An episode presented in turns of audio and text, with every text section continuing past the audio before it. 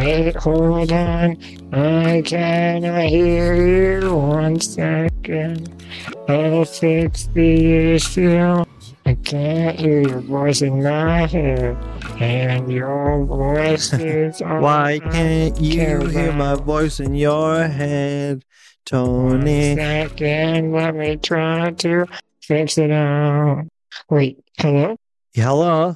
Hello! See, when you yell like that, it doesn't go in the red, but when I go, hello, It went in the red for me. Did it? Yeah. Ah, ah, Tony, please. Ooh, gospel music. Uh, it sounds like a Little Mermaid too, kinda. I feel like Ursula would have made a good preacher. You remember that though? That, that was one hymn that was always like between passages. It was like, Christ has died, Christ is risen. Man. Yeah, yeah, yeah, yeah, yeah, yeah, yeah, yeah. Yeah, yeah. We used to sit at the back of the church, Uh-huh. and there was this one dude who would just like pass me toonies, and it was kind of cool.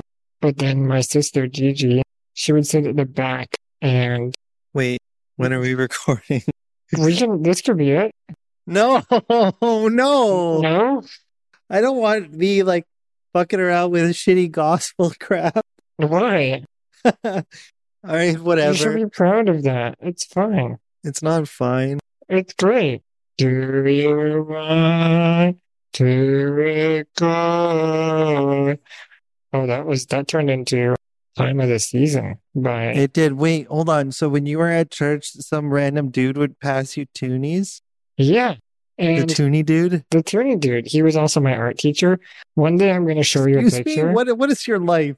He came to my house and tutored me on how to paint. He tutored you with toonies? No, that was just like a bonus for being awesome. Where did he put them? It was actually pretty gangster. He would give me a handshake Uh-huh. and then it would be in his hand and he would just like palm it to me. And what would you do with it? Save it for a rainy day. Did you have a church piggy bank? Yeah, I think I, I don't I think I had like one of those trick piggy banks where it's like a mirror so it looks empty. You know what I mean? Uh, I think I know what you mean. It's like an optical illusion, so it's like a cube cut in half with a mirror so it looks like a full cube. Yeah, so he actually taught me how to paint. And my parents have a painting that he did of me at, at like nine years old. And it's it's a really good likeness. I'm a little embarrassed of it because of how fat I used to be. and he really captured that pretty well. Can, can you get your mom to take a picture of it for her um, book journal thing? So she wanted to bring it to me, and she actually, years ago, she came up with it. She's like, "Hey, look what I found!" and then wanted to hang it on the wall. And I was like, "I can't have this in my house." First of all, like that's the exact same thing dictators do, but also it's just not flattering. But yeah, I'll, I'll definitely get like a copy of it to show you. I think it would be dope if you had like a self portrait of yourself in a house coat, like on a on a leatherback chair in front of a mahogany bookshelf and a fireplace. It would have to be like really ironic, but I couldn't do it seriously. So th- this person who painted the portrait of you was a painter. Like he painted portraits of many people. Well, not necessarily portraits, but yeah, he was a painter. He taught me how to paint. Um, he was a great teacher. I have my parents at least still have some of the art that I did with him. Some of it I ended up selling, but like, yeah, he was. Whoa. How many like child artists sell their work? Are you like I think all disabled child artists sell their work. I think it was like, oh, good for you. Here's another toonie. like anything painted by a wheelie is immediately like Banksy level? I had a pretty good entrepreneur thing going on when I was a kid. I painted stuff and sold it. I did a bunch of art. I also remember those. This is like a really 90s thing. Those um bead animals. Tony, you're basically just confessing to being a, chi- a child prodigy because this Yeah, is not basically a. just confessing to being born in the 90s. No, you're not. I didn't sell any fucking paintings when I was like a. It's not like I made bank or something. It's just like people be like, "Oh, that's cool. Can I buy it from you?" I'm like, "Oh, that's awesome. Thanks." Man, you definitely made toonies. Yeah, That's a big deal. Big deal. I mean, my little three-inch. Uh, Excuse me. I guess the bragging stops here, right? I was talking about my piggy bank, sure. and I'll have you know, it's just about where you store your coins. so wait, so you and your art teacher went to church together and then painted stuff and sold it for mad cash? This is a weird story. Uh, yeah, I don't know. He would. He was part of the choir, and so he would. Why is this killing you? I, I, I don't know. Like, who is this guy? his name was Dick. Was it though? For hundred percent. Yeah. Okay, go on. So he was in the choir. He would. I sat at the back of the church, and the choir processed or whatever that through the church from the back. And so, as they were preparing for their first hymn that they walked through the church during, he was usually standing right beside me. And so he would give me a little handshake, slip a toonie, sometimes a loonie, but if it was a good day, it was a toonie into my hand, and then just like unsolicited and also just no words were exchanged. On the days where you sinned, you'd like get a corner, a, a quarter. Sometimes he would just give me a handshake, and I'd be like, "Oh." Really? I definitely did take it for granted as a kid. I was like, "Ooh, I'm going to be two dollars richer every Sunday." As I started to factor it into my like candy budget. Is Dick still alive? No, Okay, yeah, sorry, because I thought maybe we we could interview him. that would be awesome. I'd love to. The the most we can get is the portrait he did of me, which really did capture my fatness very well. I really like. I don't want to ask you any probing questions about your You can ask me probing questions. like your childhood uh obesity or whatever. Sure, go for it. It's all on the table. No, I as we know, I have a habit of accidentally fat shaming celebrities, Yeah, but I'm giving you permission to fat shame me, and I'm not a celebrity. But I don't want to. Like I've seen pictures of you as a kid, and I could tell our listeners that you you looked healthy. Like you you didn't look neglected or mm. lazy. You were just a little rotund. That would be my name, Little Rotund. you you looked like you know I, I I don't know how to put this. I know it, it doesn't upset me. Like, whatever. Some, I used to be fat. I think I, the only reason I'm skinny now is because I have a harder time eating. If I could feed myself, I still think I'd be fat. I think I'm fat at heart. I don't think you are. I think so. When we talk about diet, you're very regimented. You're always very aware of. the I like eating healthy, but that's because I want to live a long time and I don't want to put myself at any disadvantage for my own health. Of course. I would probably eat a lot of the healthy foods. I'm sorry. You'd probably eat a lot of unhealthy foods if you were able-bodied. No, I would eat a lot of the healthy foods. Like I would just eat more. So I'd just be fatter, I think. Mm, I don't think so. Have you ever pictured what you think you would look like if you were able bodied? I think I just look like a Ukrainian soccer player. Would you be ripped? Maybe. Yeah. Well, I have the mesomorphic body type. But would you work out? Yeah, for sure. As a very good segue into today's episode, if you could create an avatar for the virtual world and it doesn't have to represent you in any way, it could even just be like not a human. What would you create? Jeez, I think you'd probably have to have an imagination for this question. You don't think you have an imagination? No, I, I do, but I don't have access to it at the moment. Um, Where is it? Is it in your piggy bank? Yeah, no, I dropped it under my desk and I can't pick it up, and I'm tired of asking my dad to get things under my desk. Hey, Dad, can you just grab my uh, creativity? Yeah, no, I think I've I've run out of. My dad has run out of spoons for picking things up under my desk this week. Picking up literal spoons? Not literal spoons, just like pencils and things that I use when I'm coding throughout You the day. use pencils still, right? Well, yeah, whenever I write pseudocode, I always write it on paper first. That's really weird of you. No, it's not weird. It's building a mental model in my head before I actually type it out because Yeah, but you can type it in like Word. No, the act of typing like doesn't commit the the thing to memory as well as writing. Really? Yeah, that the, I'm sorry. I I know you can't write, so I'm I'm being ableist. That's Um, fine. but I'm but yeah, offended. Like I said, the tactile element is uh it goes a long way, at least for me, toward encoding information. I guess, yeah. I definitely process things differently when I, it, like when I'm dictating text, for example. I like it. I, I use my voice to text feature now a lot, and I feel like my texts are more natural. Like I used to text to just kind of get the point across in as few words as possible Yeah. because that was what was easiest. But now Uh-huh. that I have a pretty good phone that has good speech recognition, I just kind of dictate my text and I like it because when I'm texting, I find that I overthink what I'm going to say a lot more than I ever would in person. I don't really Me think too. before I talk in person.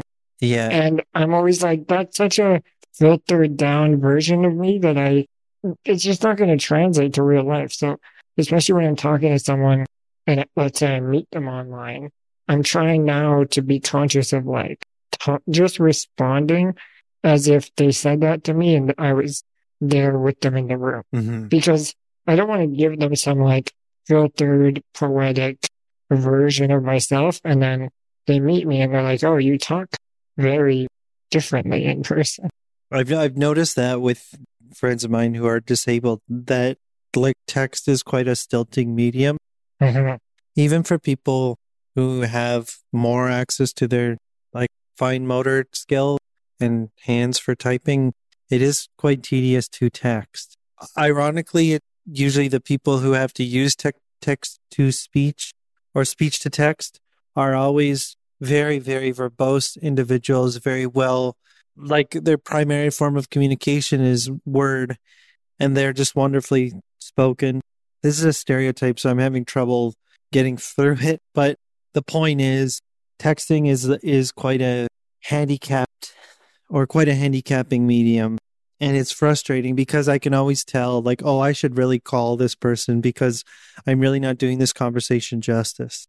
I definitely get flack a lot from my friends for being a bad texter, and I am a bad texter because I'm also I do that thing all the time where I'll like see a text, read it, and be like, "Oh, that's cool. Definitely gonna say something funny about that," and then I just get back to like whoever I'm talking to in real life or whatever work I'm working on, and then sometimes days pass, and I'm like, "Huh, I wonder why they didn't respond to my joke." And then I'll go and look, and I never sent anything. I think it's also a symptom of being in your 30s and having like a working a 40 hour week and then just having things that prioritize your time outside of social media and texting and whatnot. So you're just not as ready at the ready to accommodate people. I don't know, because I know people older than me and younger than me that really, really like texting and hate phone calls. I know a lot of people that are like terrified of the idea of calling someone to talk to them. I don't like calling people to request a service. Like I hate calling the front desk of any business and and telling them my problem and then asking them if they have a thing I need. For some reason that whole exercise is really annoying cuz it never really obeys the natural flow of conversation Right. and your your net the point is never actually to connect with the person it's more to receive something from them and so I just fucking super transactional. I, I fucking hate it. It's like really gross. I recently had to call Motion Specialties to ask for a, a replacement plastic doohickey for my joystick, and I hated it the whole time because it was like I don't know, just like trying to oh, explain yeah, to them. that what- doesn't bother. Well, that specifically wouldn't bother me. no, But that's because I like those kinds of, I like problem solving and like trying to see behind the curtain in terms of like how motion works. And like yeah, sometimes I'll just give them the part number and be like, Do you, can you get this? yeah. But you have a like a bizarre fascination w- with the machinations of your chair. Yeah, exactly. and you take pride in in understanding what you're driving But like, I would rather order food online than call someone and be like, Hey, can you bring me bananas, please? Well, it had like you also don't really relate to social anxiety, right? Because I think that's also what we're talking about, or what most people are facing when they say they'd rather text. I don't know if I, if it's fair to say that I don't relate to social anxiety. There are definitely situations where I feel anxious or uncomfortable, but yeah, I trust that we're all people and I don't see myself as like a failure if a joke doesn't land or there's an awkward pause. Actually, I think it's way easier to deal with those in real life or over the phone. I don't like sending a message and then it goes unreceived or on like no response for a while. If it's like meant to be a joke or something, because then I start to overthink, like, oh, is that offensive? the only time you experience social anxiety is when you're not sure if a joke is being received as you intended. yeah, it's usually like, oh no, am I crossing a line or something? Because I hated that call to motion specialties because I'm secretly afraid that one of the technicians is going to judge me because I have no idea what goes on in my power chair. They don't, well, that's their job.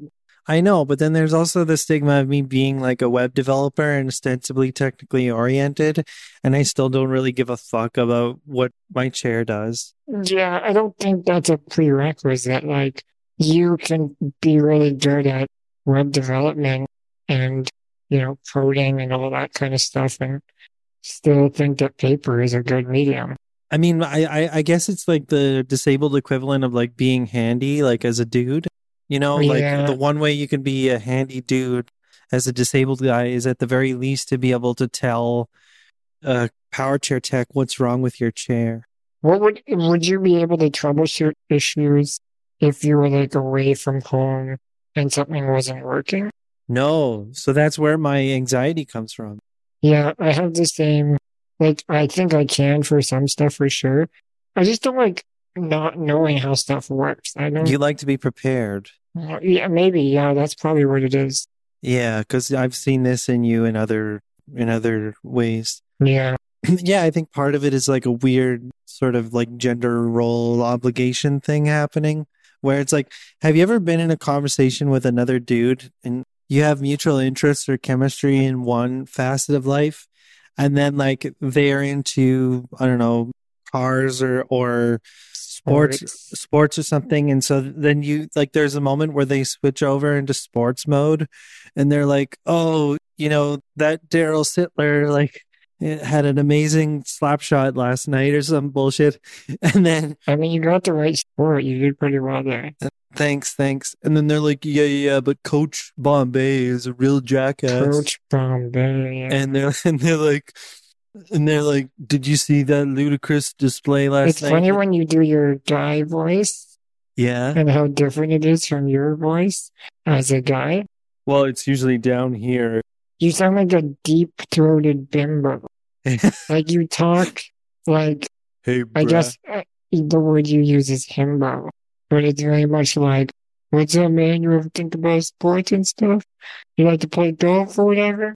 there's like young bros are down here and and like baby boomer uh mr joe is over here. I everything i say is with an air of authority even though i, I may not know what i'm talking about mr joe. So you better listen.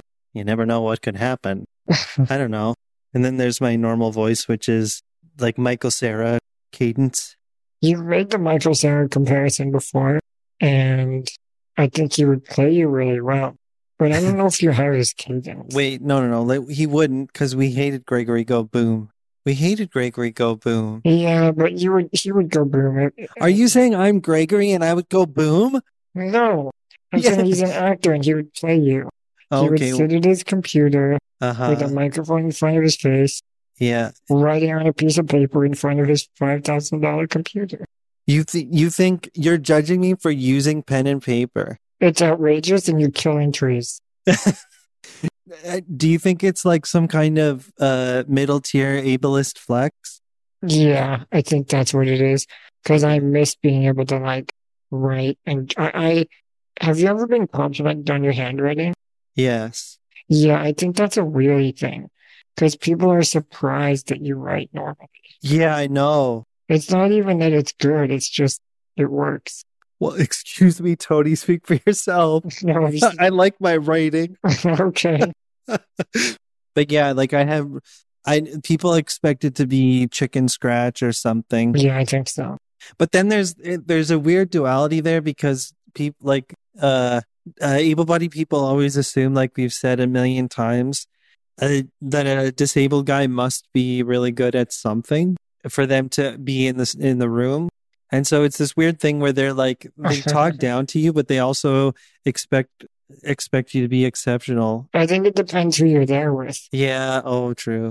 I love attending meetings with certain coworkers because just being associated to them means I must be at least somewhat worthy of the conversation. Have you ever been in public with a, a woman who isn't dating you, but you you just hope that people around you think you're together? Oh, I don't see that wouldn't be fair to that woman, but I can't I can't lie. Like I wouldn't I wouldn't I wouldn't hate the thought. But have you done it? Because I'm just trying to see if it only happens to you for guys. Because you're doing the same thing for guys. Like, yeah. Yeah. I'm with him. well, I mean, I I guess so. I don't know. That that's a tough question, man. Maybe subconsciously I'm doing that, but I only want somebody this is a weird question. I've been asked before, like, obviously, usually we get, is that your nurse? Is that your sister? Is that your human shaped dog? But wow. sometimes people will be like, oh, is this your girlfriend? And even if it's not, I'm like, oh, thank you for acknowledging that that could be my girlfriend. Yeah, I see that. Um, I had a thought earlier, but I can't remember what it was. Mm, What were? Can we pop the stack? Well, I was asking you if you had a favorite or if you had an ideal avatar. I think we've talked about this before, but I I think I think I would just be like kind of a kind of a jock, No, Ba- based on the way that my parents are. no, I'm not asking what you think you would be most realistically. I'm asking if you could reinvent yourself in the Oh. metaverse. Would you oh, that's make gross. would you make someone that just looks like you? I don't know. That's like how do you? What kind of character do you create in a video game? What kind of character do you create in a video game? I I, don't, I still want to be me. Like I th- like what makes me me is scarcely ever associated with physicality. I okay, I'd like to be a cyclist. Let's say somebody who So one testicle. Lance Ar- Jamie Armstrong, Okay. Uh, because I really want to be interviewed by Oprah for some sort of white collar crime. Yeah. Hold on a minute. I I don't know. Like I I would. This is a tough one. Again, when I think of myself, like whatever it is that I'm good at or whatever I value myself for, I think of things that aren't really physically linked. Sure, yeah. I don't think it has to, I don't think it, it's about what you value about yourself as much as just, there's nothing wrong with saying, I would make it look as close to me as possible. This is really stereotypical, but what I what would what would end up happening is I would have very large legs. Are you going to make yourself disabled in the metaverse? No, You're not. no, because it would be an opportunity to forego all of that bullshit. Okay. So do you give yourself the same physical appearance, but you're standing? I would be the same person, but I would be symmetrical. I would probably have uh, better hair, and I would have lots of leg muscle. Define better hair. I my hair is just a stupid mop, and it Do you have never. a, do you have a hair icon? what am I? I make jokes at my coworker all the time that he has immaculate hair. Yeah. And the funny thing is, is it's caught on. It's caught on around the office. Like everyone's realized that his hair is really nice. So you want his hair? no, but like okay. you know, I wouldn't. I wouldn't say no to his hair. I guess So you're saying yes. no, like in my color. Yeah, like it would be funny if you just This is you so were the stupid. same person where you had like black hair. That'd be really good. For the record, like my hair compliments toward him are not uncomfortable. This conversation I- is, is just slightly awkward for me. We have talked about it with him. Oh, yeah, we have, yeah. So you might change your hair and then you would just have healthy looking legs or jacked legs. Would you overcompensate? I would uh, grossly overcompensate for Yeah. sure. For sure. Would you overcompensate the top half too to even it out? No. So you just have jacked legs Yep. and like an average body? Yeah, because I've just always wanted to have a stable foundation. One of the things that physiotherapists always say to me, like, and they're kind of baffled, they always say, like, build a base with your legs. And I'm like, what do you mean? I'm my legs are here and I can't really move them. I have to think really hard for like like uh heel down toe and like knee to knee as high as possible. I'm sorry, I'm just thinking of like the basic tenets of walking. And they're always like build a build a base with your legs and I'm like I don't understand what that means cuz I can't I know that they mean like there there should be a space between your feet such that you are balanced. But my hamstrings are tight and my hips are weird, so my my legs don't really build a base and my toes never point in the right direction. They're very rebe- rebellious. And so I I would just like I would become obsessed with with walking perfectly. I would want to be like a physiotherapist like dream of a walker. You know what I mean? Like if if if if Rockstar Games or Industrial Light and Magic was like we really need a perfect all-purpose motion capture of somebody walking, I would want to be the the their puppet for the motion capture of my gait because I would want the perfect gait. Does this am I just rambling? A little. I started just thinking about what you'd look like with huge legs and a normal sized body. a little. um, but no, I'm.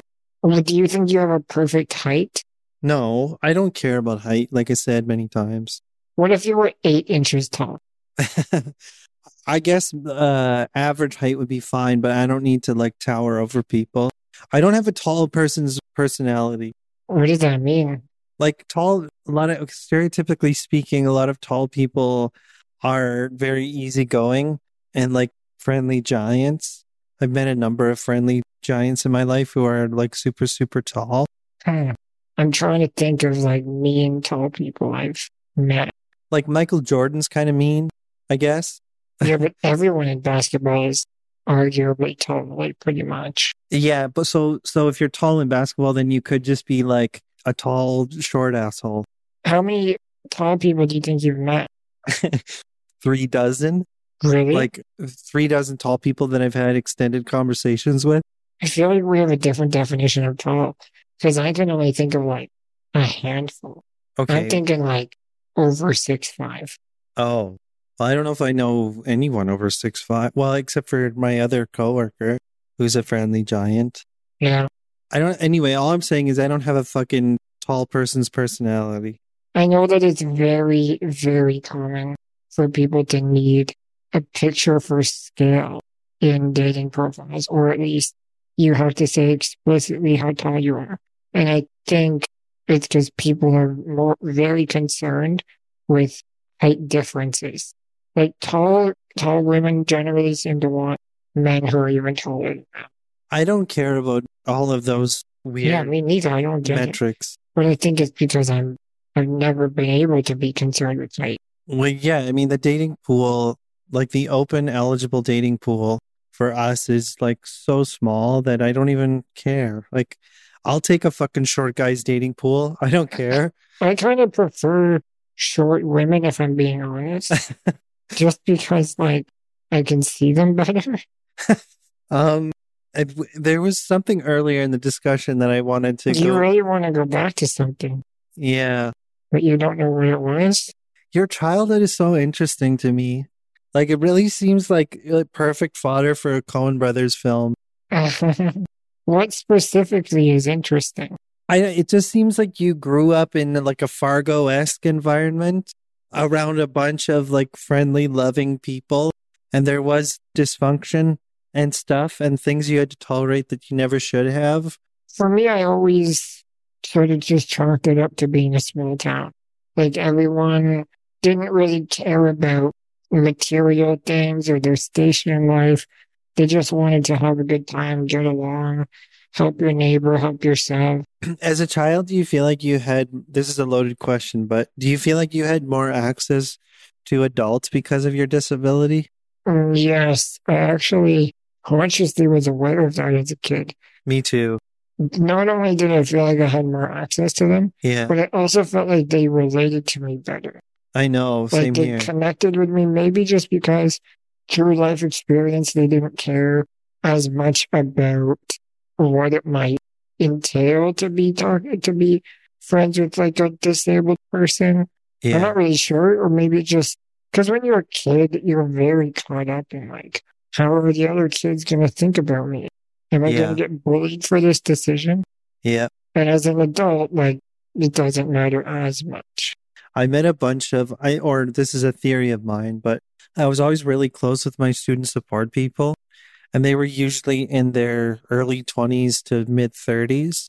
They were always very patient or Yeah. you know, stereotypically patient um and well-humored people. I was so lucky in uh, primary school and in high school that every single support worker I had was like good natured and interesting and helpful. And uh, I think I think like a lot of adults like had a tendency to be more open or friendly with me because they were kind of like concerned about how my own demographic would treat me, like whether or not I would actually be accepted into a normal like 14 year old kid's social environment. And then, of course, like adults uh, disproportionately ascribe maturity to disabled children because of all the shit that, that we've been through, which is probably uh, not a mistake to do that. But I, uh, I, man, like I did have lots of like age appropriate friends, but I remember having a lot of adult influences. And uh, yeah, I was, I'm very grateful for that. That was one of the hardest adjustments about university was how it was just basically like a fucking shanty town of people my age. And I was like, where are the fucking adults? Like, I'm kind of freaked out. I had a hard time with the transition to university also for a similar reason. I think my town was like it skewed old for sure because it was sort of a retirement town. Yeah. So like a lot of the people I knew were friends of my parents and so they were older. Um, but I was able to learn pretty quickly how to like hang with them. Yeah. And then I think I sort of just socialized differently as a result because Yeah. probably a majority of the people through my formative years were not my age. For sure. And then when I moved to university, same thing. It was just like, oh, all of these people are my peers, and I feel like they're younger than me now for some reason I know. because I was always used to these older people. Plus, people just doted on me as a disabled person in this small town. They were just like, oh, good for you. You're going to be like famous one day or whatever. Yeah. And so I, I just thought that that was the case. I was like, oh, if dis- disabled people just become famous, that's Yeah. pretty sweet. And then I got to university and I was a nobody. They were like, Yeah. okay, keep up. You got to figure out how to type your notes because we're not going to do it for you. Yeah. And I was like, but I'm a hero. yeah. And also like I found I and we've talked about this, but I also found that the the disabled social circles, not that they were not accommodating or open-minded or whatever, but the, you were definitely held to a different standard than your able-bodied friends 100% Yeah. and it's not it's not like mean girls but yeah like based on your on your major like you could be judged for aspects of your personality like in a disabled social circle that you know able-bodied people would be maybe afraid to bring up Yeah. or something or there could be some aspect of your personality that your your the able-bodied world is kind of shielding you from because they're not they're afraid to call you out let's say and then your fucking wheelie friends come along and are like like like you know that that your reaction to this thing is not appropriate or something you're Yeah. like what fuck i didn't know I don't care that you're disabled. I know all the same things as you. So let's Yeah. talk about what's different. For sure. But then there's also like a kind of uh, competitiveness that was kind of there, like a hierarchy how did you rate yourself based on other client, other other wheelies at Carleton? I don't know. Like I was extremely shy and I was like really I had a lot of Im- imposter syndrome, so I was constantly thinking I was going to fail out of school. And then I would meet these these like wheelies who are like head of the Carleton Disability Awareness Center and they're like some of them were in their like law masters others were taking like advanced arts degrees and writing papers and they'd show me their syllabus and it was like 10 miles long and i'd be like you guys are so fucking smart. I'm i can't i don't even know how you do it. And then like i was also afraid of asking for help outside of my able-bodied friend circle. And and like wheelies that i met they they'd mastered the art of balancing their needs and and their schedule and everything. And i i didn't have a fucking clue. So i was quite shy and nervous. So i'd rank myself low but then i'd also have it like internalized ableism that would say like you know why does that wheelie wear shoes like that or like why Yeah. do they drive this kind of power chair so there was like a a catty bullshit side of myself that i was constantly sort of like at war with For me, it was very, very similar because I got to Carleton and then I, I was, like I said, I was like, oh, I'm, trust me, people tell me I'm going to be famous. yeah And then I realized everyone had been telling all the disabled people that. yeah And exactly they were all trying to be famous. So they were all basically like, I'm going to be a lawyer. I'm going to be a doctor. I'm going to like, and I was like, oh, I'm taking diploma at Carleton too, Yeah. or at, at Algonquin. we're all like yeah like you know i had an iep but i was also the top of my class Yeah. And so, yeah, you realize like you're at the Hogwarts Academy of like special wheelies, and we all think we all think we're fucking Harry Potter. Turns out we're what Ron Weasley. Yeah, exactly. For me, I think it kind of went the opposite way. I was like, oh, none of this matters. I nobody's gonna care what my GPA is when I go to apply for a job. They just care if I pass or not, basically. Yeah, I didn't have that realization right away. I had to fail. I had to fail one of my semester courses in third year. Oh, I failed early. That was my my gift. Mm. I failed early because I I was like, oh, I can just basically control my own destiny now. So I started partying hard, like Yeah. arguably way too hard, as we've talked about. Mhm. Um, I think people are trying to give us encouragement when they say stuff like that, like, "Oh, you're great, like good for you," but it just put so much pressure on me. And then I got there, and everyone else had this pressure, and I was like, "I'm not gonna compete with all these people.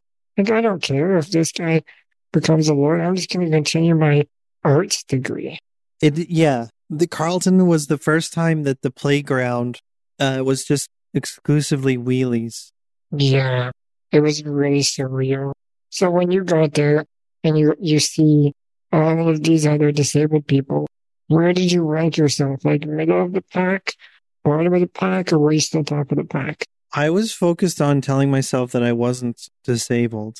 So does that put you at the top of the pack? I don't know where that puts me. Like in your own mind at the time.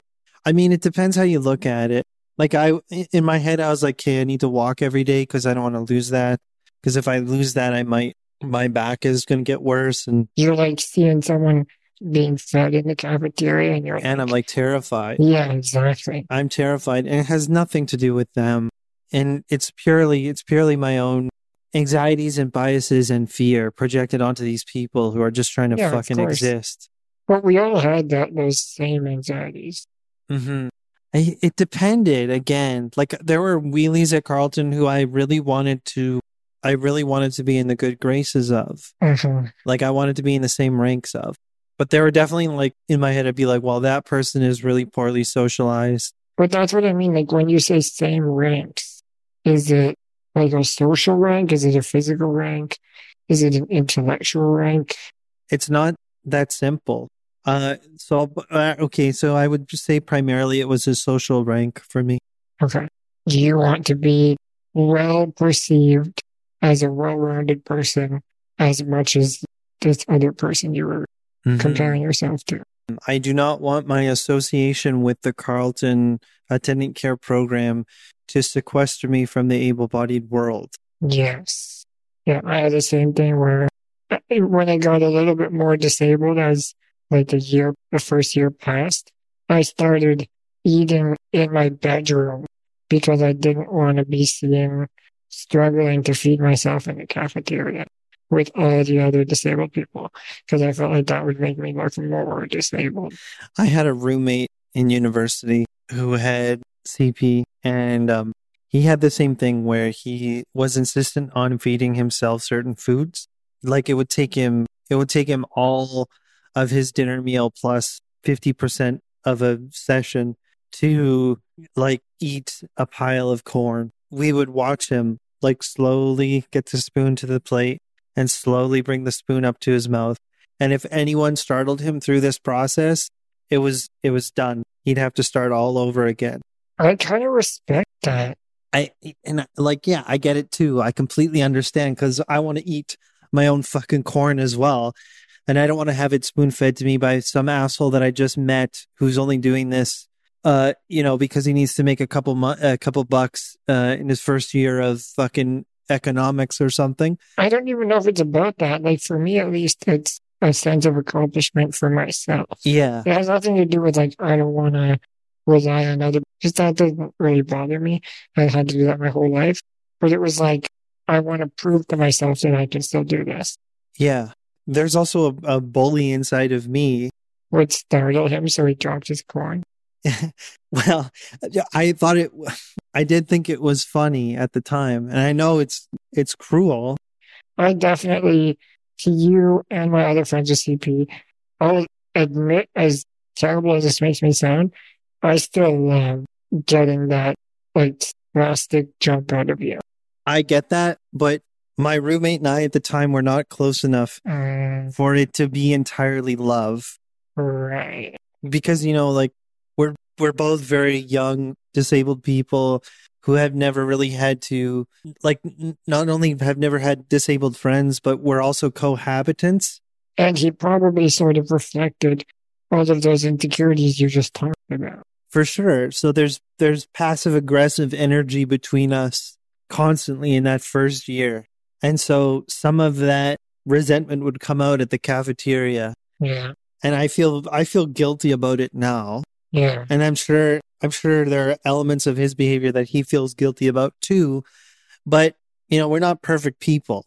And these are the kinds of things that we would love to be rep- we would love to see represented in fiction Yeah. disabled people behaving badly on the basis of ableism imparted to them. But not necessarily even at ableism. Sometimes you're just not a great person. Yeah. That's realistic. Uh, but, well, I had a roommate like that too, where I enjoyed taking the piss out of, but I don't, I think part of it came from like a sense of, I almost felt like he was blind to all of the self awareness I had. And instead of admiring that he was not just trying to be better than everyone or whatever, as a result of that insecurity, I tried to like make fun of him sometimes. And I definitely learned a lot about myself while I lived with him just because I was like, oh, this is fun, but it's not fun because it's not mutually fun. And then I had another roommate who had no arms and no legs. And that dude was more able bodied than some of my able bodied friends. Like, I remember the first night he was my roommate. He had someone come make him a full plate of dinner. He ate a lot. It was incredible. And they'd make him a full plate of dinner, put the plate down on the table, and then they'd leave. And I remember being like, where are you going? He has to be fed. Yeah. Like, he has no arms and no legs. Yeah, yeah. And no utensils. He had a utensil on the table beside the plate. And I'm like, he can't pick that up. yeah. And then they left, and I was like, oh, I need to see this. So I just went out to make small talk with them. Basically, like, obviously, I wanted to introduce myself and try to build a rapport, but I also wanted to watch him feed himself. And, Yeah. like, obviously, he'd done it a hundred times. And it, um, he was very graceful. It was mesmerizing to watch. and that made me realize, oh, like, I don't have to be insecure about the things that I can't do. I offer something, he offers something, we can meet somewhere in the middle, and that's good enough. And that definitely helped me grow as a person. The thing is that in any way that we find ourselves overcompensating, it's going to reverberate through our lives uh, in a negative fashion. Yeah. Somebody else is going to pay for our need to overcompensate. Well, and also, like, if you go back far enough, like, the overcompensation naturally comes from in- insecurity. So if you can just face that insecurity, then it's a way healthier way to, obviously, way easier said than done. Yeah, your first roommate that you mentioned, like it sounds like you were maybe having fun with him or teasing him because of his lack of self awareness. On some level, did you think that he should be more self aware? So you were trying to nudge him in that direction? Yeah, but I don't think that was fair of me to do. Like, I don't have to hold people to the same standard I hold myself. One thing that you do as a friend is try to nudge people toward taking themselves less seriously. Yes. Well, when he was like open, bold faced lying to me, yeah, he would say like, "Oh, I did this crazy thing yesterday," and I was like, "No, you didn't. I was here." Right. And that was like, you don't have to lie. Like whatever you did is good enough. You don't have to be something you're not. But the way I handled it sometimes was like, I don't know, like I think he enjoyed hanging out with me. He liked have like I had a lot of parties and he would always come and he was welcome to come. And like I think he enjoyed himself. But my friends and I would all be like sometimes he was like the George Costanza of the group sometimes. You know what I mean? Where like he kind of knew that he was the butt of a joke, but he was fine with it because he's still in, involved. And he would neurotically wind himself up. And then the joy of hanging out with him would be in diffusing his frustration or potentially playing playing up to it to the point of a laugh, I guess. Yeah, I think that sums it up pretty well. But we ended up being roommates for a while and it mellowed out quite a bit after that. Uh, we never really got that close though because we just saw the world very differently. Yeah, I understand. I actually I have many regrets about the way that I behaved. Yeah, me too. In that predominantly disabled environment. I think it's just like you said, we just got shoved into this. You know, I don't want to sound like a victim here. I did do things I regret.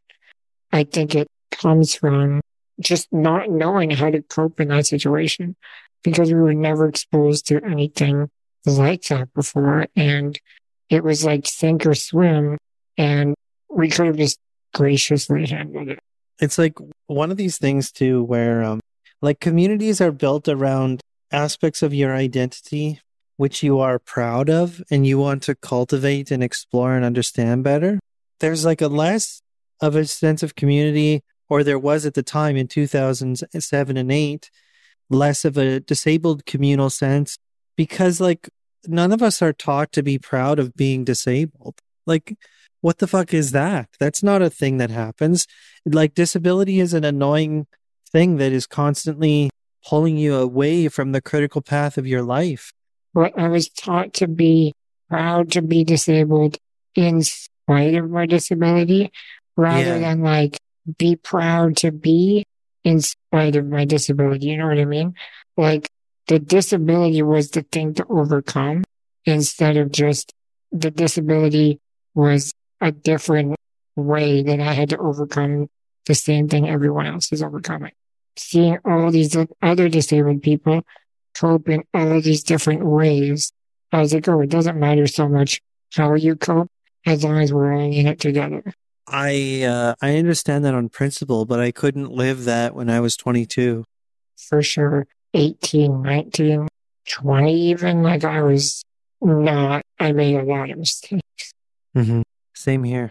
But I think everyone did at that age too. And we'll probably look back at us in 10 years today and be like, man, I handled that situation terribly. I hope so. Yeah, that's what growth is. Yeah. if you relate too strongly with who you were 10 years ago, there's a problem. Yeah. Um, do you want to talk about Black Mirror for a while? I do. You're moving your lips like you're about to play a clip. You have clip lips. I was making sure we have the clips, Oh, and we do. Beautiful. So this week, Jamie, I was like, "Hey, Jamie, what do you want to watch this week?" And he's like, "I kind of wanted to watch something from Black Mirror, but I've never seen it. Do you know what we can watch?" And I have seen most of it, so I picked this episode, and it's, I think, the only really episode I could think of. Anyone out there who's seen Black Mirror, let us know if there are other Black Mirror episodes we can talk about. Because it is one of those shows that's like really messed up in a way where maybe you can relate it to disability. I talked to Justine about this episode and she was like, Oh, you know, it's the one where someone fucks a pig. And first of all, I didn't remember that that happened. And then I was like, all right, how about this? If you can give me a thesis on how that is about disability, we will cover that episode. Uh-huh. So I, this is me publicly calling out Justine to give me a thesis and I will cover it. If she can give me a, and she will, she's very creative when it comes to that kind of thing. right. She'll tell me, she'll tell me how it's about. So you're saying it's only a matter of time before you watch the pig fucker episode. I'm just warning you, yeah. um, so it's actually a lie, Tony. I have seen most of Black Mirror. But not this episode. Yeah, What I have forgotten is like I was checking in with you to to see if there was a disability themed one Okay. because I think I've blocked out quite a bit of that show from my memory because of the the weight of a lot of the themes that it tackles and just its overall tone. Had you seen this episode before? Um, no, Okay. I had heard of the episode, and oddly enough, I had heard parts of the soundtrack. That's one little quirk about me is that I like to listen to popular soundtracks of TV shows and movies when I bike. It has a great soundtrack. It does. The score is great, and then the tracks that they choose for like setting the scene in terms of which era they're in and stuff Mhm. are always bangers. Yeah, it's um. Do you know what the title means, Black Mirror? Uh, no. Someone told me that it's a reference to screen time and what your phone looks like before you turn it on. It's the reflection of your face in your Oh. phone. Okay. So it's the, the show is like a cautionary anthology about our relationship with technology. Yeah. And typically it's this um it's the non-deterministic element of or I guess deterministic element of technology in that our tech seems to determine how we conduct our lives more so than we determine our relationship to the technology. Uh, so it's kind of like a lack of introspection or self-awareness when it comes to consuming our phones and apps and stuff like that. And uh, so every episode is kind of like a Twilight Zone uh, tale in the near future uh, where some new technology is introduced into the lives of average people and that tech has an adverse effect on their lives. Do you want to describe the premise of the episode we watched? Let's start with a clip because I heard this line and I figured you've probably heard this so many times um, that you probably relate pretty well. Wow, You like it? it's just so big. I don't even think that's part of the clip I collected. No, I got that one. You're a jackass. You can relate, right? I would prefer you speak for yourself, Tony. That's a big dish energy response right there. Okay, tell us what this episode's about. so it's a story about two women who meet at a nightclub in 1987. One of the women is very shy. She seems to have very little experience, both socially and uh, in the party scene and like just romantically in general. So she gets hit on by this like super gregarious party girl um, who buys her drinks and she asks her about herself and she touches her face and loves her glasses You know, like it's like a meet cute where like a clearly outgoing person sees something authentic in a deeply shy woman played by Mackenzie Davis, and so she tries to court her. So you think you think you're watching the beginning of a young like same sex relationship, and it's like kind of there's electricity in the air and there's a lot of like 80s vibes and pop culture so you get like the pains of nostalgia while you're watching because it's really well staged and it's like a well constructed romantic uh, comedy. So basically um, you start to notice little details around the edges of this opening act i guess that suggest that something else is afoot. Uh, characters refer to themselves in the past tense uh, I never used to do things like this. For example, when the two girls uh, are dancing at the club. And you, you can tell that they're like in their 20s, basically. Yeah. Or they're making remarks about what everyone is wearing. And it's like, oh, it seems like um, this is everyone's impression of how they should look.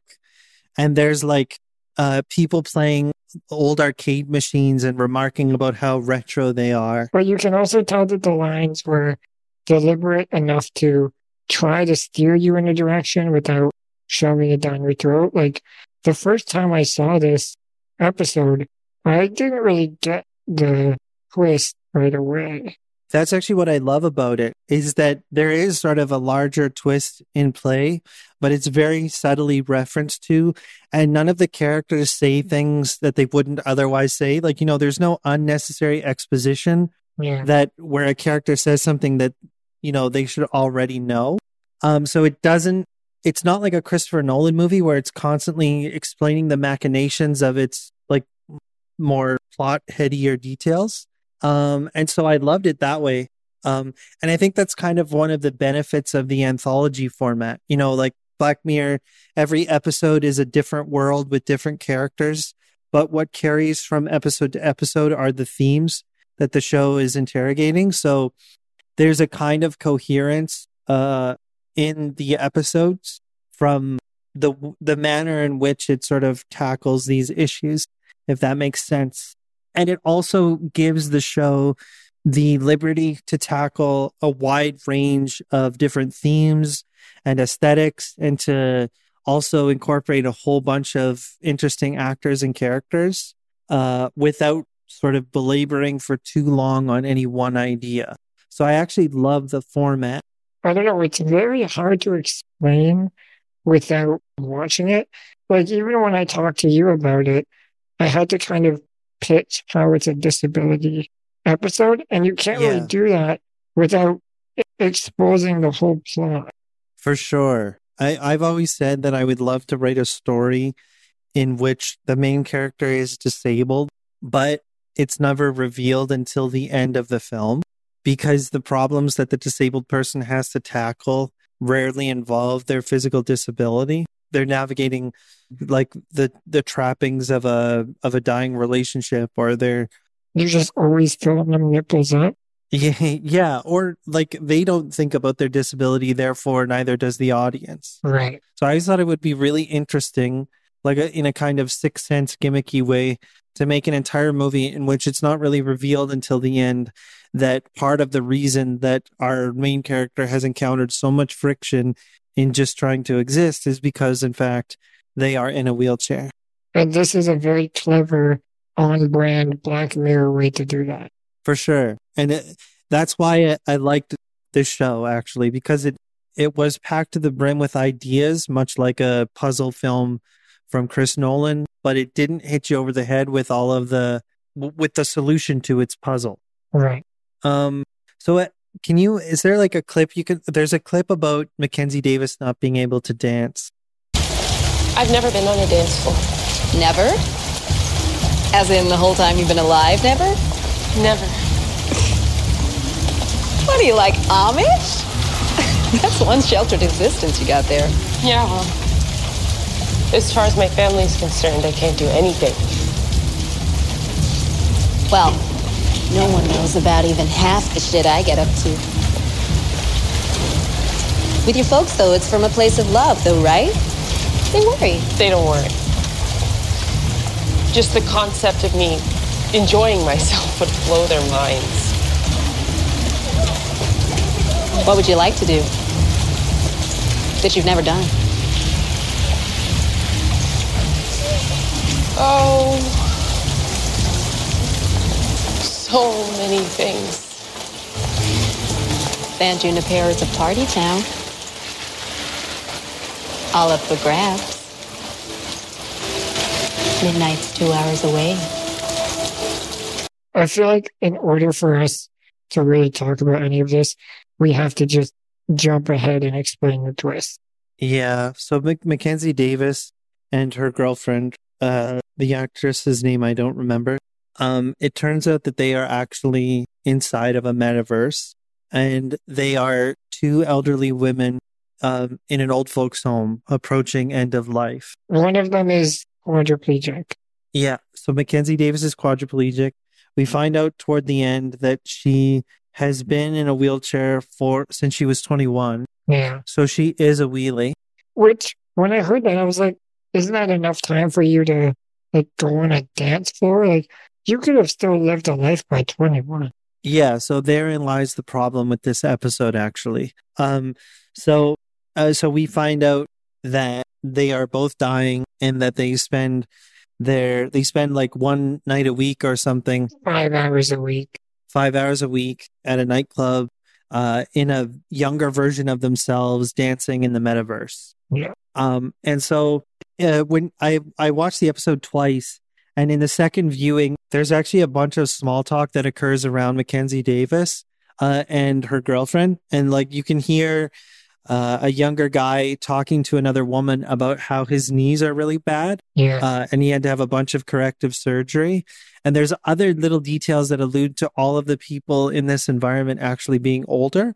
But again, it's so very subtle. Like it does not hit you over the head. Yeah. There's even like that rooftop scene where you're like, how many people do you think are actually dead? I think she used the word dead. hmm Because when people die in this program, when they get off palliative care and they die, there's a version of them that is quote unquote uploaded to the cloud. Uploaded to the cloud. Sounds like heaven. Okay, you had another clip of your own. Um, so anyway, um, the problem with all of this, in my mind, Wait, wait, let's not jump to like what's bad about it. Because it does do a lot of things interesting, I think. I the yeah, the romance at the heart of it is compelling. It's Yeah. exciting. It's nice. And it, I really do like how it just slowly unravels to the point where, sort of like you're saying in your idea of like, uh, don't tell the audience that they're disabled.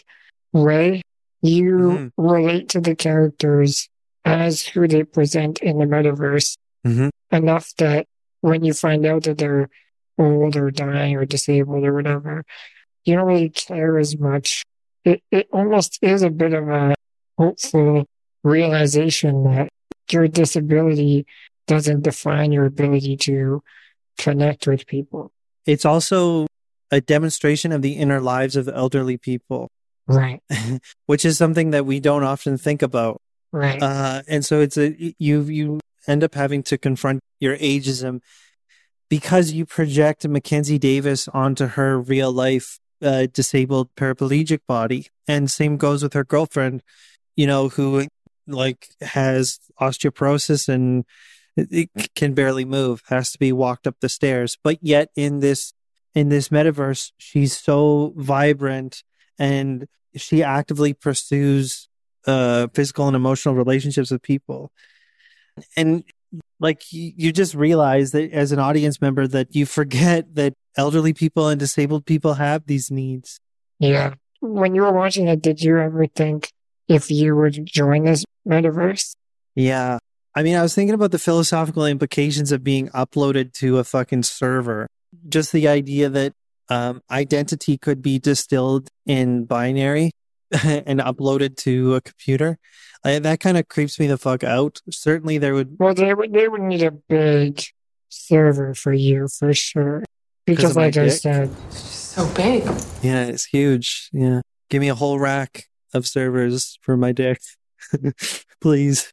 yeah, you like the racks. Eh? More of a rack guy. Yeah. I was actually going to say, No, but anyway, uh, new subject. Fucking uploading yourself to a server. That's a creepy idea, is it not? Because it's kind of this weird, No, I would do it. but it's a it's this strange oversimplification or distillation of consciousness. Yeah, it might not be who I am now, but that's for dead me to find figure out. There'd be packet loss, Tony. Yeah, so I don't want I don't want to lose any of your packets. I don't want to hang out with I'm not saying that I'm going to kill myself to do this, but Yeah. like if you're in a position where it's like you either die and assuming that you believe the lights just turn off when you die and nothing happens, Yeah. this might be a better alternative. One thing I did notice is the uh the world that they obviously like it's a budget and set issue, but they perceive it as this world that you can basically live in forever. Uh-huh. But it seems very small. It does seem very small. And they call it the term that they have for it is nostalgia immersion therapy or something, Yeah. which is trying to be this critique of the current state of popular culture. Yeah, where we reboot everything. Yeah, and we are constantly going through cycles of pop cultural products that we've consumed 30 years ago and we we want to consume them over and over and over again. Yeah. There's a a point mid episode where Mackenzie and her girlfriend have a disagreement. Um her girlfriend is constantly evading commitment to Mackenzie because she just wants to have fun before she dies and actually admitting that she has feelings for someone would be to re-experience some heartache that she went through in her in her actual life. I, I think the romance was very convincing. They have great chemistry. They're both super attractive, so it's easy to watch for sure. Mhm. But I don't know, there was something refreshing about it while also this other thread that made me angry throughout. Okay, And I was kind of balancing the two. Maybe angry is a strong word, but can I'll say one thing before I ask you why you're angry. Okay, Mhm. I I love the slow burn of like classical science fiction, and I I really like that this um episode was steeped in a very kind of like there's a a heavy aesthetic component to this episode, but most of the meat of the drama is in the dialogue. Yeah, they, they definitely really chose the lines carefully to make it like some of the things they said were just strange enough that you're like, maybe some people just talk like that. Right. And then other lines, you're like, okay, they're trying to feed us clues here. For sure. And I do like that. It, it unraveled nicely.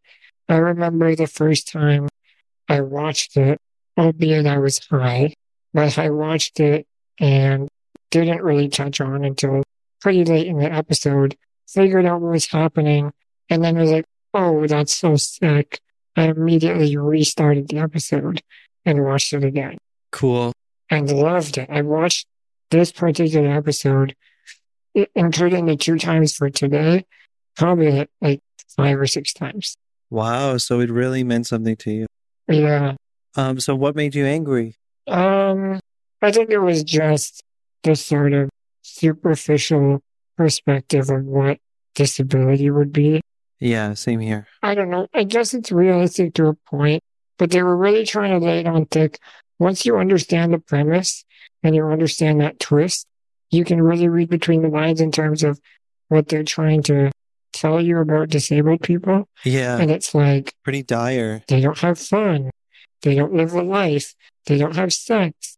They don't dance. They don't do anything. It- it- It's really leaning into the tragedy and the the the social isolation of Mackenzie Davis, and it's quite offensive if you really think about it. Because, like, as Anthony said, she's depicted as being uh, debilitatingly shy. She also has a wheelie costume. She does have a wheelie costume.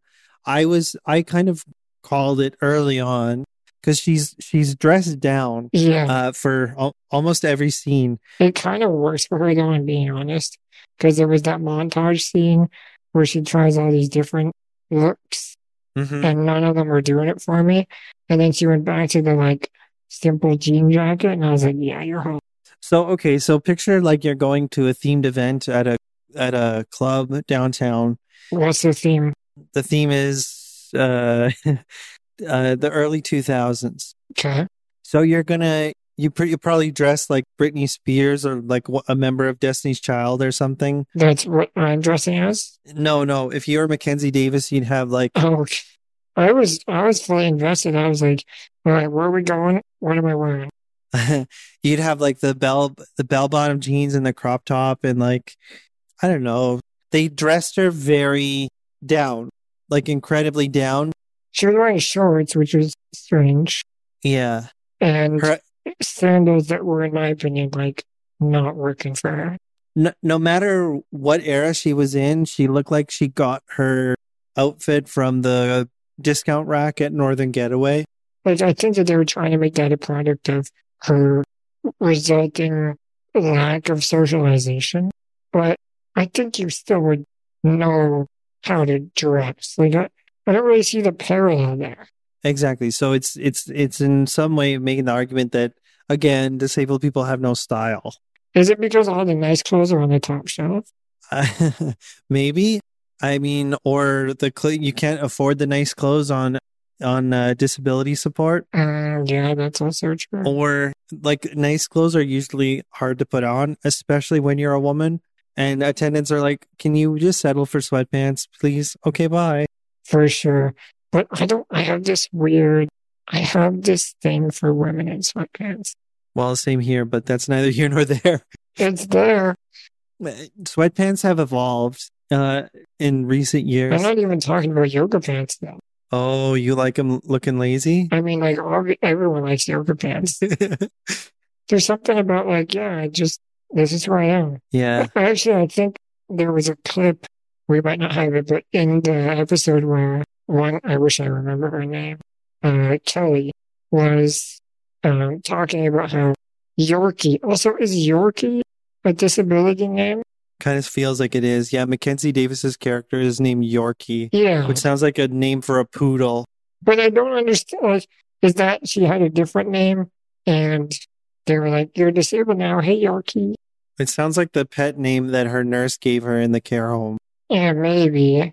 It really fucking does. Maybe her last name was York or something. It could be. I mean, they also did try to position her family as very conservative and strange. So maybe those are the type of people that would name their kid Yorkie. But I don't know, that, that was a weird detail for me. Sure it is. But there was a scene where Kelly was talking to Yorkie about her choice of clothes Uh huh. and how it was authentically her in that she didn't seem to care as much about how she's supposed to look. She just wanted to be authentically herself and be comfortable. And I think that's the th- same thing I'm attracted to when I see a romantic sweatpants. Okay, fair enough. So you you attribute it to authenticity and not ascribing to Yeah. you know common beauty standards or whatever. Okay, so I get that, but I also think it's just the TV show using shorthand to be like wheelies don't dress nice. I think you're right. I think that is what they were trying to do. Yeah, especially with like an actress is notably like Stunning. yeah. I mean, they have those that scene where she puts on all these elaborate period appropriate dresses. You know, she, she has a fancy outfit for the 80s and the 90s and the 2000s and she looks stunning. And I I know I'm Yeah, but none of them really works for me. not for you. I mean, speak for yourself, Tony. Really? Which one did, did it most for you? Aha, there was one where she looked like Kim Basinger in like the 89 Batman. Was that the one with her hair slicked back? Yeah, I was ready to. oh, you fucking- like that, like, power woman look. I kind of do. I gotta be honest. Michelle Pfeiffer. Oh my god. Ah, you're like the the woman who's gonna, like, speak to the manager for you when when there's no ramp. no, like if it's the '80s and she's like in a. Okay, You want someone who will call shop or, or who will call motion for you and get you a new joystick cover or a new joystick switch rather than you having to do it. yeah, by penalty of a high heel in the back or something. To me, that hairstyle just screams like, aren't you going to get a headache soon? We're being really, really material right now. They were using the materialistic elements to try to portray her disability. Okay, fair enough. That's right. defense. So yeah, like the the the show literally thinks that disabled people are super duper inexperienced. And so on the one hand, you could say that her lack of style is because she's authentic, but I think what it actually means is she's pure. Even if that's true, right? Like, I don't think it's unreasonable.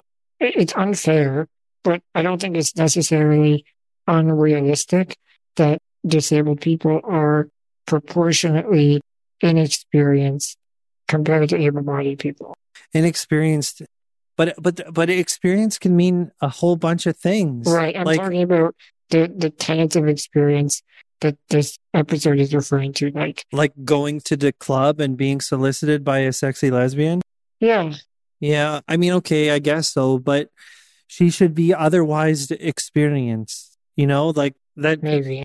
I think if they said she was paralyzed at the age of 14, I would have understood it a bit more Exactly. because it's like that's your formative life. Sure. Up until 21, you can live a life. But Tony, she had no personality. Like, like for the first 30 minutes of the episode before she has sex, she's literally looking at the world as though she's never been in the world. Like she's constantly like Mackenzie Davis in the headlights. And it's really, it's quite annoying. She has like Spielberg wonder face for 25 minutes. Yeah. And you're like, you've been in the world, like you're like you're you've survived to your seventies. You're not a dumbass. Like, Yeah, but that, that, that, I agree with the episode here that from the ages of 21 onward, she didn't really do any, like, she wasn't really living. oh fuck off. I She was literally not even able to move her eyes. That's not true. In at the end of the episode, she's in a coma because she's gonna die. But that doesn't mean that she was in a coma her whole life. That eh, she's just a paraplegic. Oh, I, I sort of read it as she had been in that bed for 40 years. No, no, No? she's in like in a palliative care bed. Yeah, I thought it was like this is sustaining you for the next 40 years of your life till you die of natural causes. Mm, that would suck so much. I really hope that's not the case. That's what I thought. And that's where all of this was coming from. If it is true, and we'll just never know this because I don't think that they were ever explicit, but if she was like in a wheelchair and still bombing around in her chair, then yeah, for sure that she has a bunch of experiences and should still know how to act and dress and stuff. But I honestly think that the episode is trying to say at 21 years old, her life was basically put on pause. Well, I don't like like like fuck fuck the depiction of disabled characters as childlike. Yeah. Well, also the disabled picture, depiction being like once you're injured in a car accident, your life ends For sure. and you stop gleaning anything. Yeah. And then that like toward the end of the episode, there's a bunch of like okay, so throughout the episode there's a bunch of dates that the two women have. Kelly, Mackenzie Davis's girlfriend, is constantly in this kind of like push me, pull me mode where when they're at the club, she like devotes her full attention, you know, like locking eyes, kissing, dancing, whatever. But then as soon as Mackenzie Davis wants more, you know, uh, she'll pull away and be like, I'm just trying to have fun. Fuck you. I don't want to like you. So this happens like three times. And then Mackenzie Davis is forced to be like in pursuit. Like you need to acknowledge that you have feelings and everything. So it's like very real actually. And it sort of is constantly positioning Mackenzie as needy because she's so emotionally inexperienced that when she has a taste of a relationship, suddenly she sort of loses her emotional compass the moment she feels oncoming rejection. And I I know that disabled people have different attachment dynamics and this is almost a realistic thing that can occur to be perfectly honest. Yeah. You know, like I feel my breakups I think to an amplitude greater than potentially an equivalent able-bodied person. It's like the scarcity principle. Yeah, yeah, yeah. When you feel like something was already potentially outside of your reach, falls out of your grasp, you feel like you're never going to have that chance again sometimes. Yes. Like you won the lottery and then somebody robbed the bank. Lightning doesn't strike twice. Mm-hmm. I think the the show accidentally got this right. You think it was accidental? Yeah, like it kind of frustrated me because I can already tell that it has a very superficial sort of impression of Mackenzie Davis's lived disabled experience. Yeah. So then when it makes her needy, it's like kind of annoying.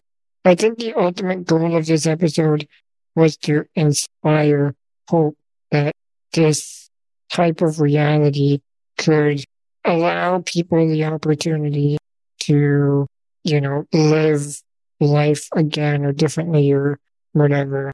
And the way that they did that was use leverage like the most vulnerable people they could think of For sure. as a selling tool.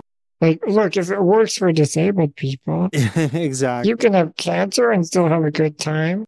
Yeah, exactly. You can have cancer or be a paraplegic and still feel sexually vital, Yeah.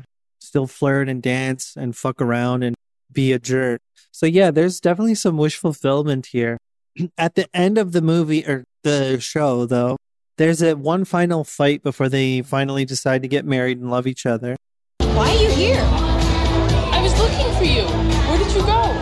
Not like a change of music? How the hell is this your era? You hid from me. One, I did not. Two, I owe you zero. And three, Steve point two.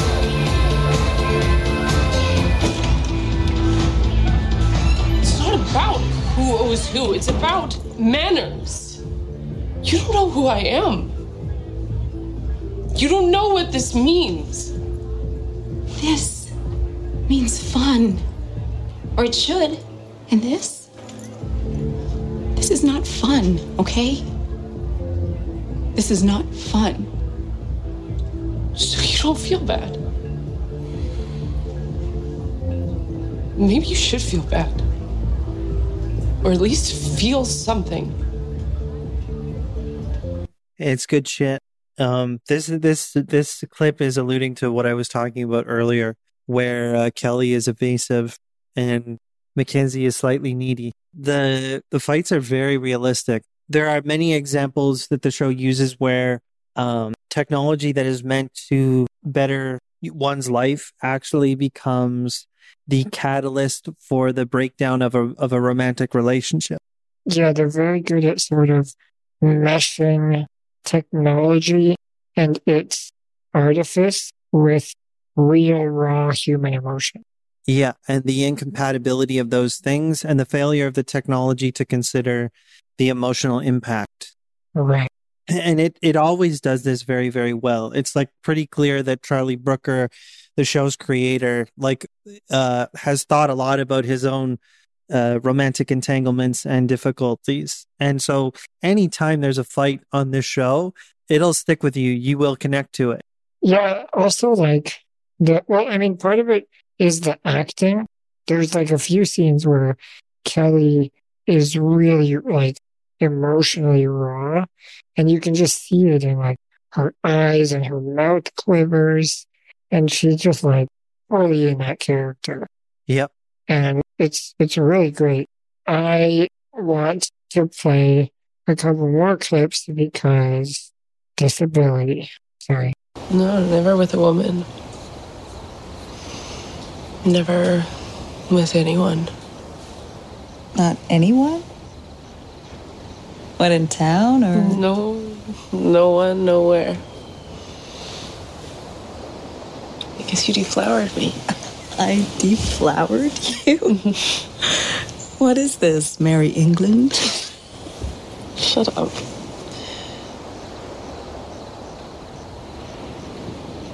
You've had relationships, though. Mm. Hello, you got a fiance. It's complicated. Yeah, I'll say. what arrangement would you be able to muster yourself to agree to to marry someone that you don't love? Oh God. I would not I would not. under any situation. What if, what if something like this where it's like, so that we should actually, I guess, backtrack a bit. Basically, Yorkie gets engaged to her care worker because Yorkie's family isn't cool with the idea of her uploading her consciousness to the cloud so she can die in real life and live it out in San Junipero. There is a legal loophole that allows a spouse to overturn the next of kin, uh, or I guess like has the highest authority, veto power, veto the decision. And so they get engaged and they're going to get married so that she can, so that Yorkie can upload her consciousness. And I don't know, like if I was in, if I had a DNR still, and the only way to avoid the DNR being acknowledged was to marry someone, I'd probably do it. Well, that's different because it's to your benefit. But if it was to their benefit to be married to you, I would be cautious. Well, but that's what this is about, right? All the stories about like disabled people being exploited by fake spouses or something, I don't know, for money or whatever else. Yeah, it is definitely a cautionary tale. But like, I didn't see Greg as a villain at all. Like, he seemed like he was trying to do the right thing, genuinely good guy. Yeah, Well, because he cared about her. Yeah. So in this case, I mean, I suppose it's it's it it's okay, but it's also again that other thing that like this woman literally is like in the real world completely ineligible for a spouse. I do not like that at all. Like it's literally just a, a plot device where the writer asks themselves who is the the most sad like avatar that we could have who benefits from the metaverse. And they thought immediately, oh, paraplegic woman. yeah. I, I think what we really need to know if in their mind, when you get in an accident at 21 years old, you end up in a bed for the rest of your life. Because that does feel like where this is coming from. And if I'm right, it makes sense why they made a lot of these choices, but it doesn't make sense that that is how they view disability. Like the idea that you can't live after injury. Yeah. I want to know what you think about this clip as well. I didn't know if I wanted to try it, but. I mean. Jesus, without this place, I never would have met someone like you. Yeah, you could have. No, I wouldn't. We could have met outside all this. No. You would not have got me at all. At all. If we really met, I mean, if we really met, you you wouldn't like me. Try me. Or you'd you wouldn't want to spend time with me. You'd come and then Try me. Why? Why? What's the point? What? Where are you? Houston? Carson City, Nevada. Like that's another situation where I wish this dialogue wasn't true, Yeah. but it's pretty fucking true. Like it, at the very least, it speaks to the lack of confidence that a lot of disabled people have, where they're like really sure that they're not going to succeed in this domain. Yeah. When you feel like you're not worthy of love because you haven't tried it, it really reinforces the insecurity that you're never going to have it. Mm-hmm. And I think what happens is then it's easier for you to consciously or unconsciously push people away because you think I'm unworthy of love. So if this person says they love me, there must be a catch. There must be hiding some other truth. It, it gets hard to trust people because that fear can sink so deep into you that you're like, when is the other shoe going to drop? For sure. in that sense, like, yeah, you're right. This is uncomfortably resonant. Definitely. I have been in situations where I'm like, I bet you if I was able bodied, this could have gone somewhere. You know, but on the flip side, do you think you and I would have met if either one of us wasn't disabled? Maybe. Uh, we're both we're both of similar disciplines. Yeah, but how much of that do you think is because of the disability? I honestly think that I took computer heavy stuff because it was an easy thing for me to do. yeah, I think I would have preferred like industrial design or something. yeah, I would have been maybe like a teacher or a writer. You could still be a writer. I don't know. Like when you have an arts degree, like the financial insecurity is harder to live with. Right. Yeah, you can't just pick up and stay on a friend's couch. Uh, Yeah, or like the types of things that you would do in between gigs, I can't do. I would, couldn't wouldn't be able to work in the service industry or drive truck or whatever. Yeah, you couldn't just be like, worst case, I'll get a job at McDonald's. I have a real fear of being unemployed because I, even though everyone's always like, yeah, but it's a, it's like a employees market right now. You can easily get a job. Everyone's hiring. The employees have all the cards. I don't know. I'm always like, yeah, but there's a subset of jobs that I am qualified for, obviously. And then beyond that, a subset of jobs that I can physically do. and also, you're not going to be on the job market for as long as everyone else. Yeah. Um. So yeah, again, this is really close to the truth, but almost accidentally, just by how the plot is constructed. I think. Yeah. I mean, like, it's, it's a superficial truth. So I don't think they had to dig very deep to get here. What I again really, really enjoy about this show, it's an episode about disability without disability uh, on the screen. Yeah, ever. I just realized you must be right in that Yorkie must have at one point been able to communicate, speak, probably wheel around in her chair, because otherwise, how would she come to this agreement with Greg? For sure. They didn't meet together in the metaverse and sort it out. Oh, no.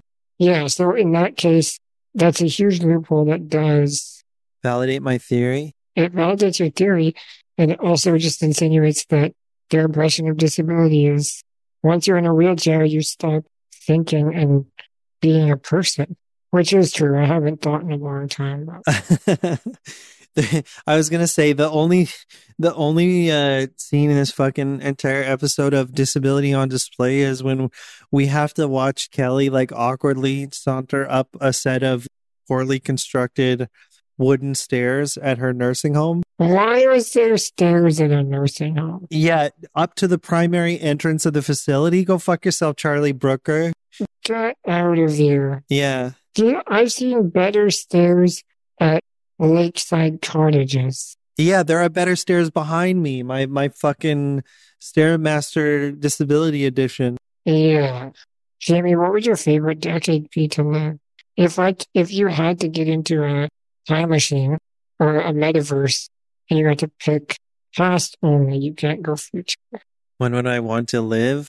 I I don't know. I'm not really a historian, and I love computers. I don't. I don't think I could. I don't think I would enjoy an era where video games are in their infancy. Like the eighties or the nineties?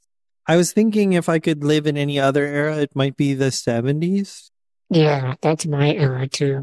But for the music, purely on music and aesthetics, which may not even really matter to me, like as a person living in that era. Because, you know, you're looking at it through the lens of retro nostalgia. So you can't really make an accurate choice. for me it would be the sixties or the seventies. Seventies for the music and sixties for like if I'm trying to be just free spirited and wild, I feel like the sixties where it's at. Just be a hippie. But seventies for sure for music.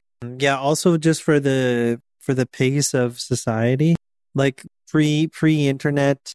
Yeah, but you would still be you. That's actually one thing I noticed. Is that I'm still me? You still look the same as you did yesterday. And that's been concerning to me.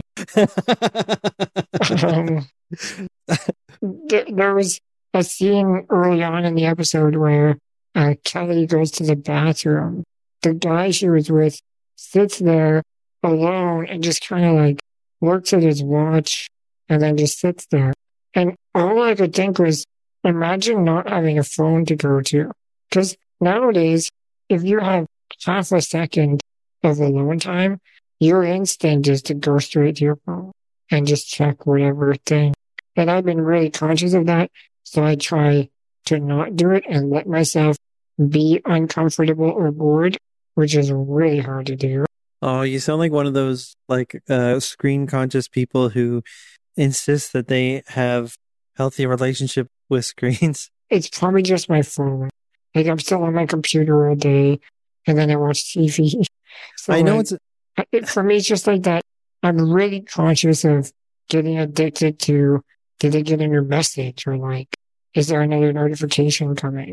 I get stuck to you get trapped in that like that circular ecology of distraction technologies Yeah. and you're just going around and around and a fucking round. And I get it, but it's also whenever people are like, you should stop looking at screens uh, uh, by 10 p.m. and you should fucking not bring your phone to the can. Like, uh, what would life be the last two years be without screens? I would literally like not. And I know this is a stupid observation. You would figure something else out. would I? Yeah. You think disabled people in the 80s just stared at the wall all day?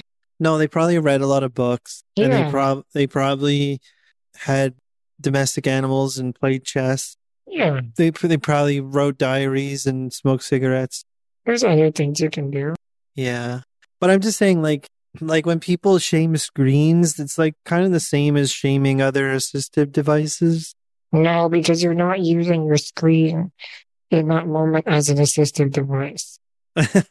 Fine, Tony. That's that's a good point. Yeah.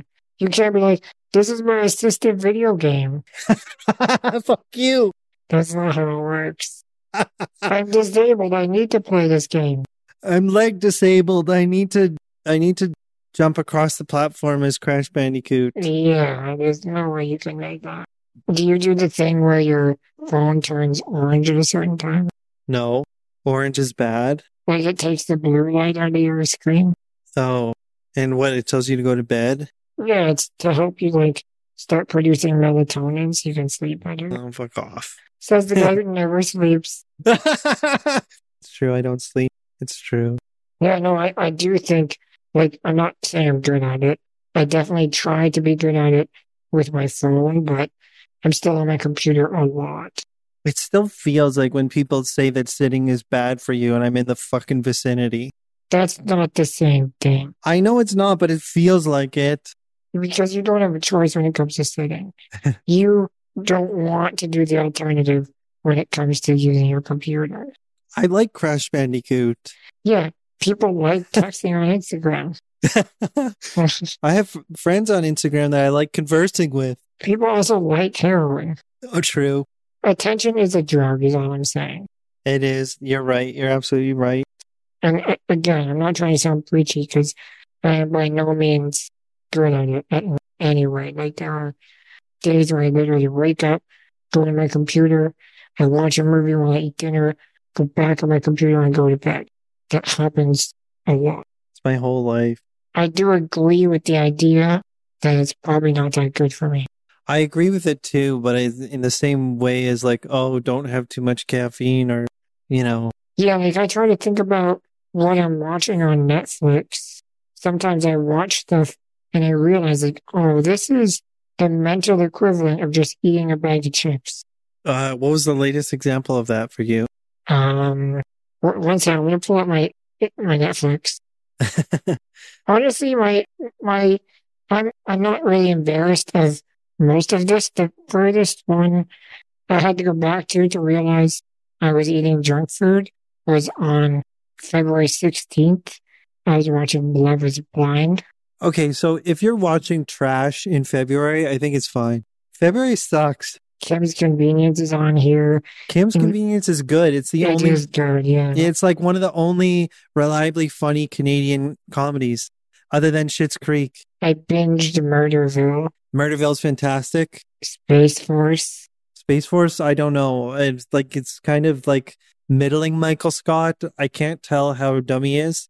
It's it's one of those shows I put on in the background and don't really pay attention to. I honestly don't think I've heard eighty percent of it. I think we're almost at time, eh, Tony? Should we wrap it up? I liked this episode. We did cover a lot. I did have wheel breakers for you again.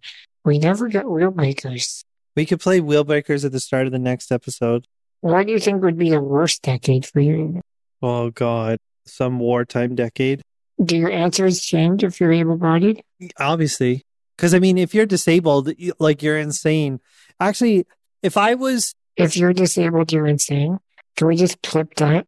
no, no, no. If okay, if I'm disabled, the era I want to live in is like the year 2080. No, you don't get to be forward looking. That was the only rule I made was you can't go to the future. Oh, really? Yeah. Fuck you. Um. Uh, so if I'm disabled, I don't. I want to live this moment because anytime pre- previous to this, I'd just be in a fucking home. Yeah, I feel the exact same way. The older, the worse. Yeah. if Yeah. I'm disabled. But then this is like it also this is a complicated question because you you got to factor in like gender, race, and class because it like context matters. Blah blah blah. Okay, so what would be the worst era for you to live in as an able-bodied person? You said like wartime, Yeah, because you'd be out there fighting, just Yeah. kicking people with your huge legs. yeah, oh, we- and that may be fun. But no, we we can't joke about war right now. Yeah. No, I don't know. Maybe I'm too much of the mindset that it's never a bad time for a joke. You have to like you have to be a historian to answer this question amusingly. That's true. All right. Well, ended there. okay, bye people. Thanks for listening. Bye bye.